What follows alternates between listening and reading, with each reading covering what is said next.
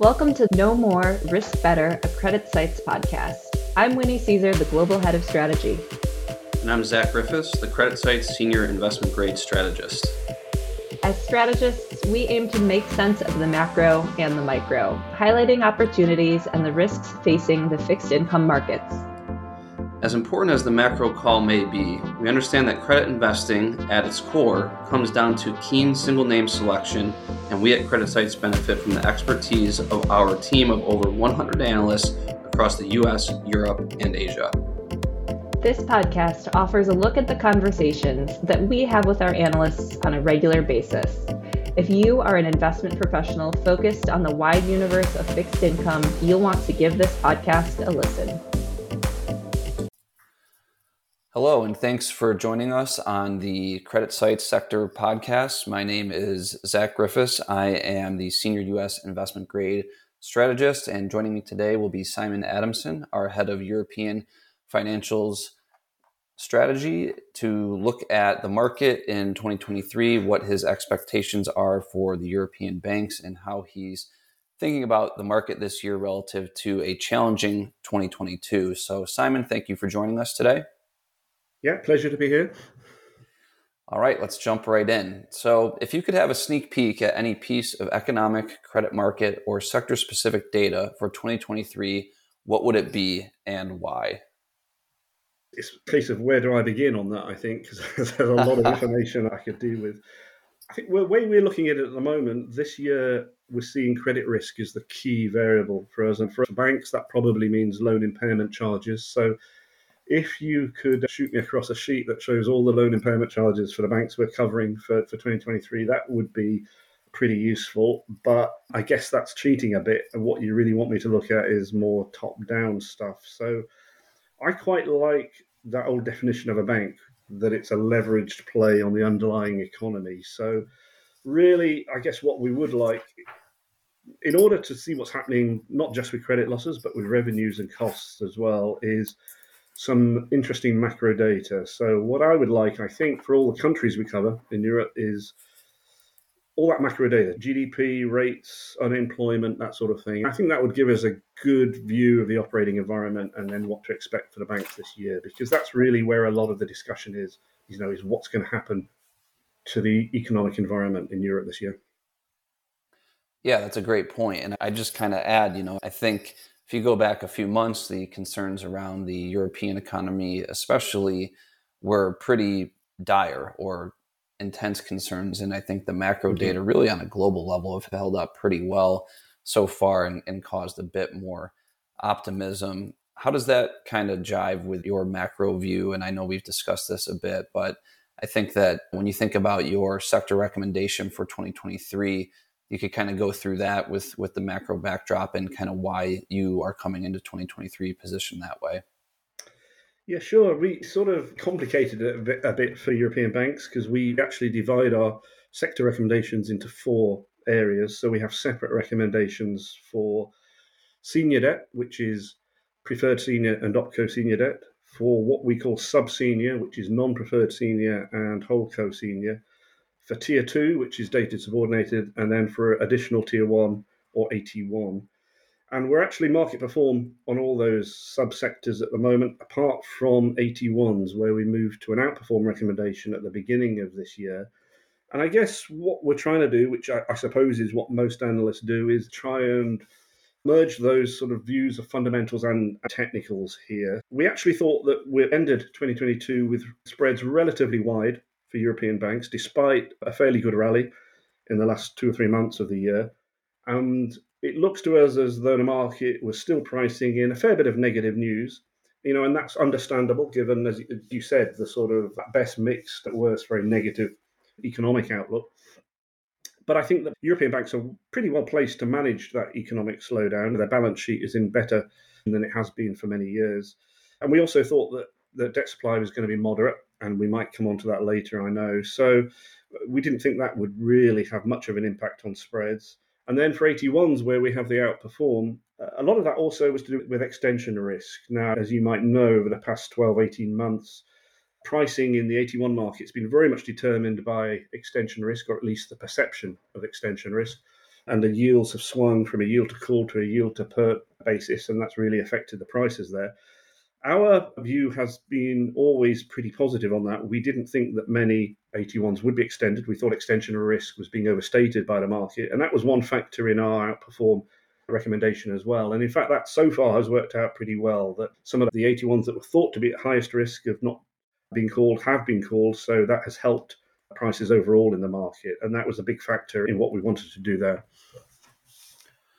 So, not to take too much time, at least walking through every sector that you have a recommendation on, but what would you need to see to change your recommendation on AT1s in your outperform outlook? Are there specific economic catalysts that you have at the top of your list that you're watching or sector slash issuer specific things that are they're atop the list relative to obviously there's a, a broad set of fundamental and technical measures that you consider? I guess for the AT1s, for us to move back from outperform down to market form or even underperform, I think we would have to be convinced that the the rally that we've seen this year has sort of run its course and that maybe some of those fundamental concerns over the way the economies are moving in Europe, maybe some evidence that credit losses are starting to increase, could come back into play there. I think it'd be more a case that we thought that spread tightening has basically run out and that we don't think it's going to outperform from this position. I think for the other sectors, at the moment, I would say we're probably more biased towards moving up to outperform than moving down to underperform. But I think that would be driven mainly by macro factors. So, you know, what we see in the economy. And as you know, over the past two, three months, we've seen economists revising their forecasts for the economy in Europe and, and globally. So that's a moving feast there. I think in terms of becoming more negative, if we see credit losses rising more than we expect, if we see capital being eroded a bit, if we saw, for example, some uh, one-off losses at banks, that could, you know, promote us to change our recommendations there. But I think in general we have a relatively uh, positive view. That's interesting. So, from an AT1's perspective, that's going to come more from changes in relative value outlook or the current relative value situation. Whereas for the other sectors, it's going to come more from an economic fundamentals. So, that, that's interesting and I think important to point out to our clients. And so, moving on, how do you think clients are positioned in your sector? Do you think your more positive outlook is shared? Is there a more balanced view? And what do you think would make that change in 2023 based on your assessment of current positioning by clients? When we talk to investors, I think there are a variety of views, but I think generally I would say most investors are a little bit cautious simply because of that uncertainty over the macro outlook. But I think generally share our view that the European banks are in a, a, fairly strong position here, and I think also they see banks already benefiting from them from higher interest rates in terms of their revenues, and that is a source of comfort.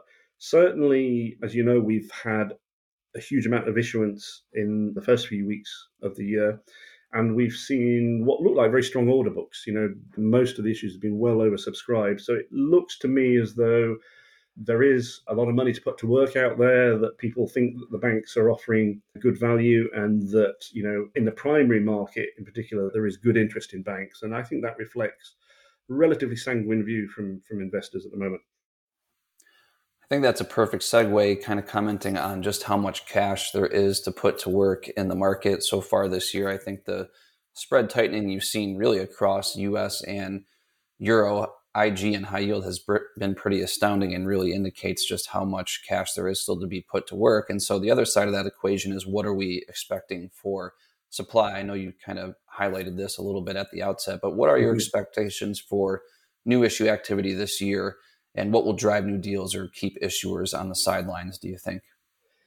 I think on the whole, we think that issuance will be down a little bit from last year. Just to put that in context, we tracked total issuance across all those categories I talked about earlier, senior and tier two and AT1s, in dollars, euros, and sterling, we tracked around 324 billion euro equivalent last year. And that was a fair bit higher than we were forecasting. We were looking at a range of 240 to 270. So it ended up 324, so quite a bit higher than we thought it would be.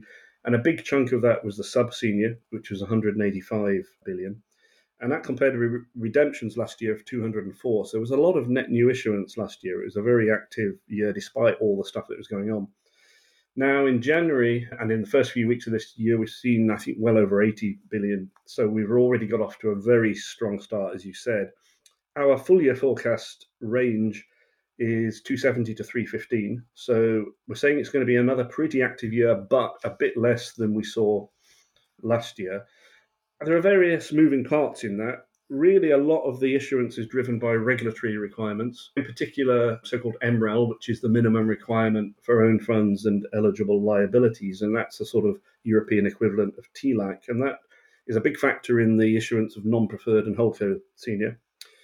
But we think that most banks look pretty comfortable on their MREL requirements. So it's more a matter of refinancing what they have than incremental issuance for a lot of banks. We think loan growth will probably be quite low this year because of the economic backdrop. Redemptions don't look out of the ordinary. The only factor I think that is a, a little bit more difficult to put in is we're expecting payments and repayments, prepayments of, of TLTRO facilities. Now, on the whole, we think that will be financed either out of banks' own liquidity or by issuing stuff like covered bonds rather than unsecured debt, but that could affect issuance to a little bit.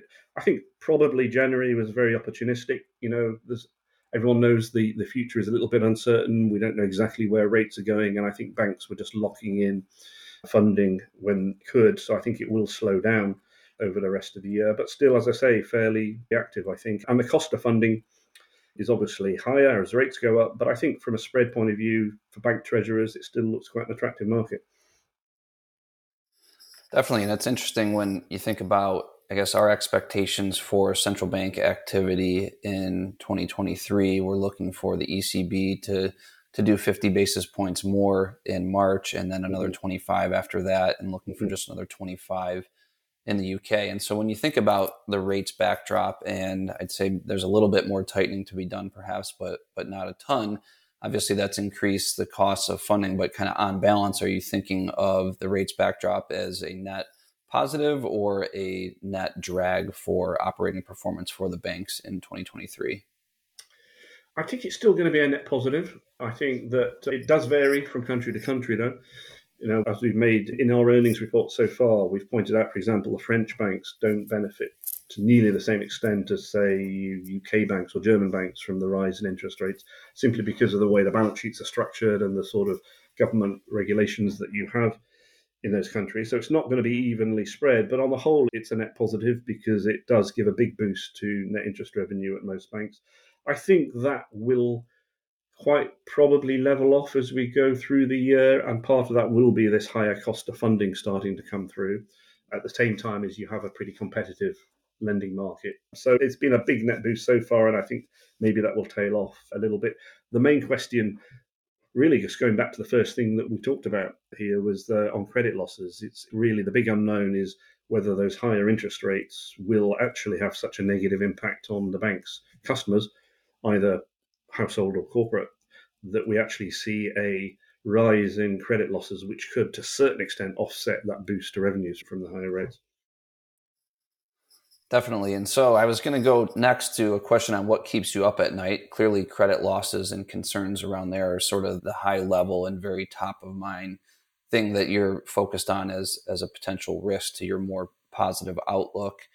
Are there any less obvious risks that you're considering or anything else on your radar outside of potential credit losses that you kind of put at the, the top of the list when you think about risks in 2023? Well, I've been covering European banks for over 30 years now, so I I'm not going to get complacent about things popping up. I do remember saying to someone in 2006 what a boring and predictable sector it was. So I think it's careful what you wish for. But know, having been through you know everything from the Nordic crises in the early 90s to the global financial crisis to what we've seen recently, it probably takes a lot to keep me up. But I don't think there are any particular red flags at the moment. Clearly, as we were saying, credit risk is the big thing to focus on this year, whether it's single names or systemic, whether it's commercial real estate or leverage finance. But there's not really anything that's causing any great alarm at the moment. What I would say is, I think it's interesting that what's happened to Credit Suisse over the past few months, you know, going back to October, November, I think it shows still how fragile banks can be. And it is still really a matter of client confidence in banks. And, and you can see how easily banks can suffer withdrawals of deposits or of assets under management if people lose confidence in the banks. And Credit Suisse was a very liquid bank, well capitalized bank, but you know it came under a lot of pressure very suddenly in, in October and November. And I think that's just a reminder of how important liquidity is to banks and how quickly things can change. So I don't think we would ever be complacent about that. As you were saying, it's that fear of the unknown, really, that there is something there that we haven't been able to spot or that we're not aware of. So I'm thinking of things like a couple of years ago, the losses that some banks, particularly as it happens, Credit Suisse had on Archegos, and it would have been very hard to have seen that from the outside you know, money laundering scandals. You know, we saw Danske Bank, for example, suffering big fines as a result of what went on in its Estonian uh, business. And that, again, is very hard to see from the outside. So I think it's those sort of hidden issues that are probably the most worrying in a way that, you know, something that we can't really get much early warning of. Definitely. And on that topic, you know, I wanted to ask about specific issuers. Credit Suisse is always at the top of the list over the past several months. Are there any others that are under pressure that you're keeping a close eye on as we go into 2023? Or is Credit Suisse really more of just an idiosyncratic name that's obviously been in the news plenty over the past three or four months?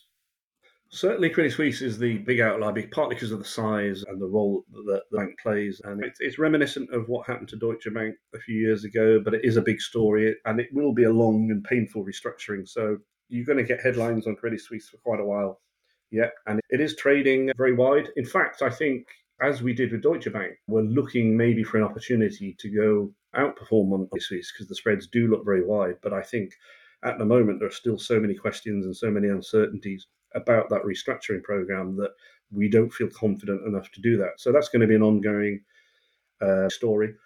I guess the other bank that has constantly been in the news is Monte Paschi, and the restructuring there has been, as I say, a very long-standing story, and that will continue to be speculation, including speculation over a, a acquisition of, of uh, Monte Paschi. So I think we'll be writing quite a lot about that this year as well.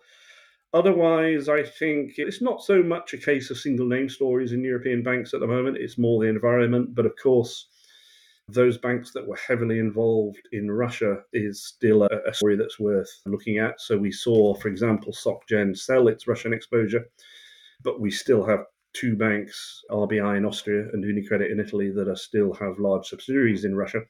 And I think for RBI in particular, that is going to be a defining element for this year as well. And and that means there is going to be continuing uncertainty over that story. So there's still going to be plenty for us to write about whatever happens on the macro side, I think. Great. That's that's perfect. And so as we move along here, I'd like to get your top pick, top pan, and best carry trade to start the year and kind of what underpins those views.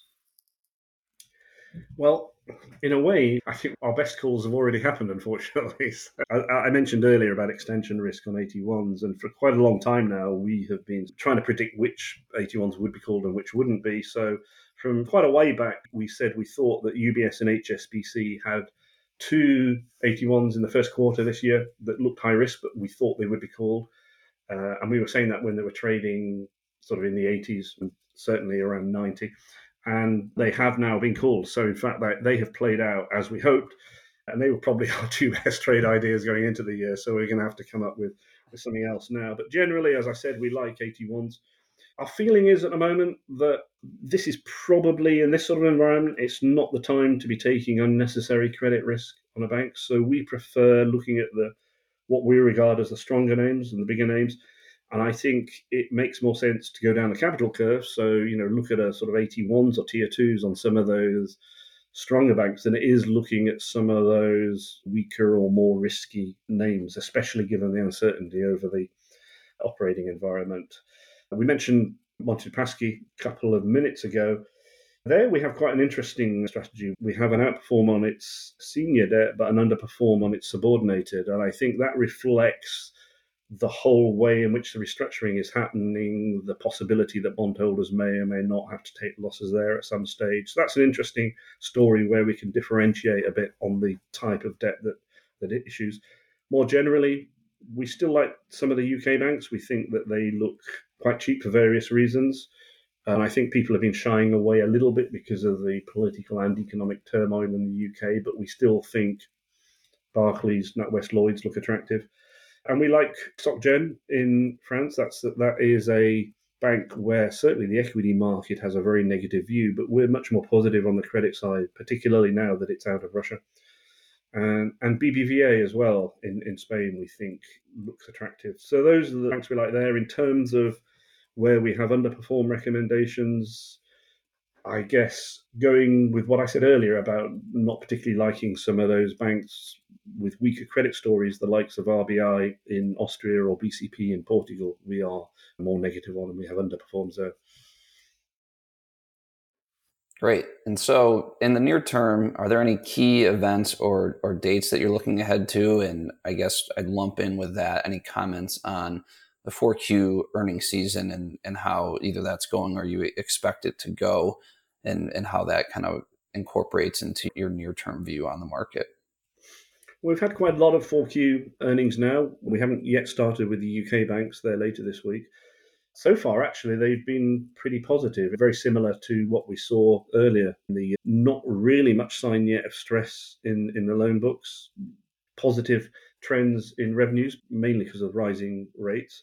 So, in very general terms, with the obvious exception of something like Credit Suisse, I would say that the results have been, if anything, ahead of expectations. And I think it's more a case still of trying to work out what's going to happen later this year and if things are going to sort of mirror the downturn we're seeing in the in the economy. So we're, we're starting the year in pretty good shape from that point of view.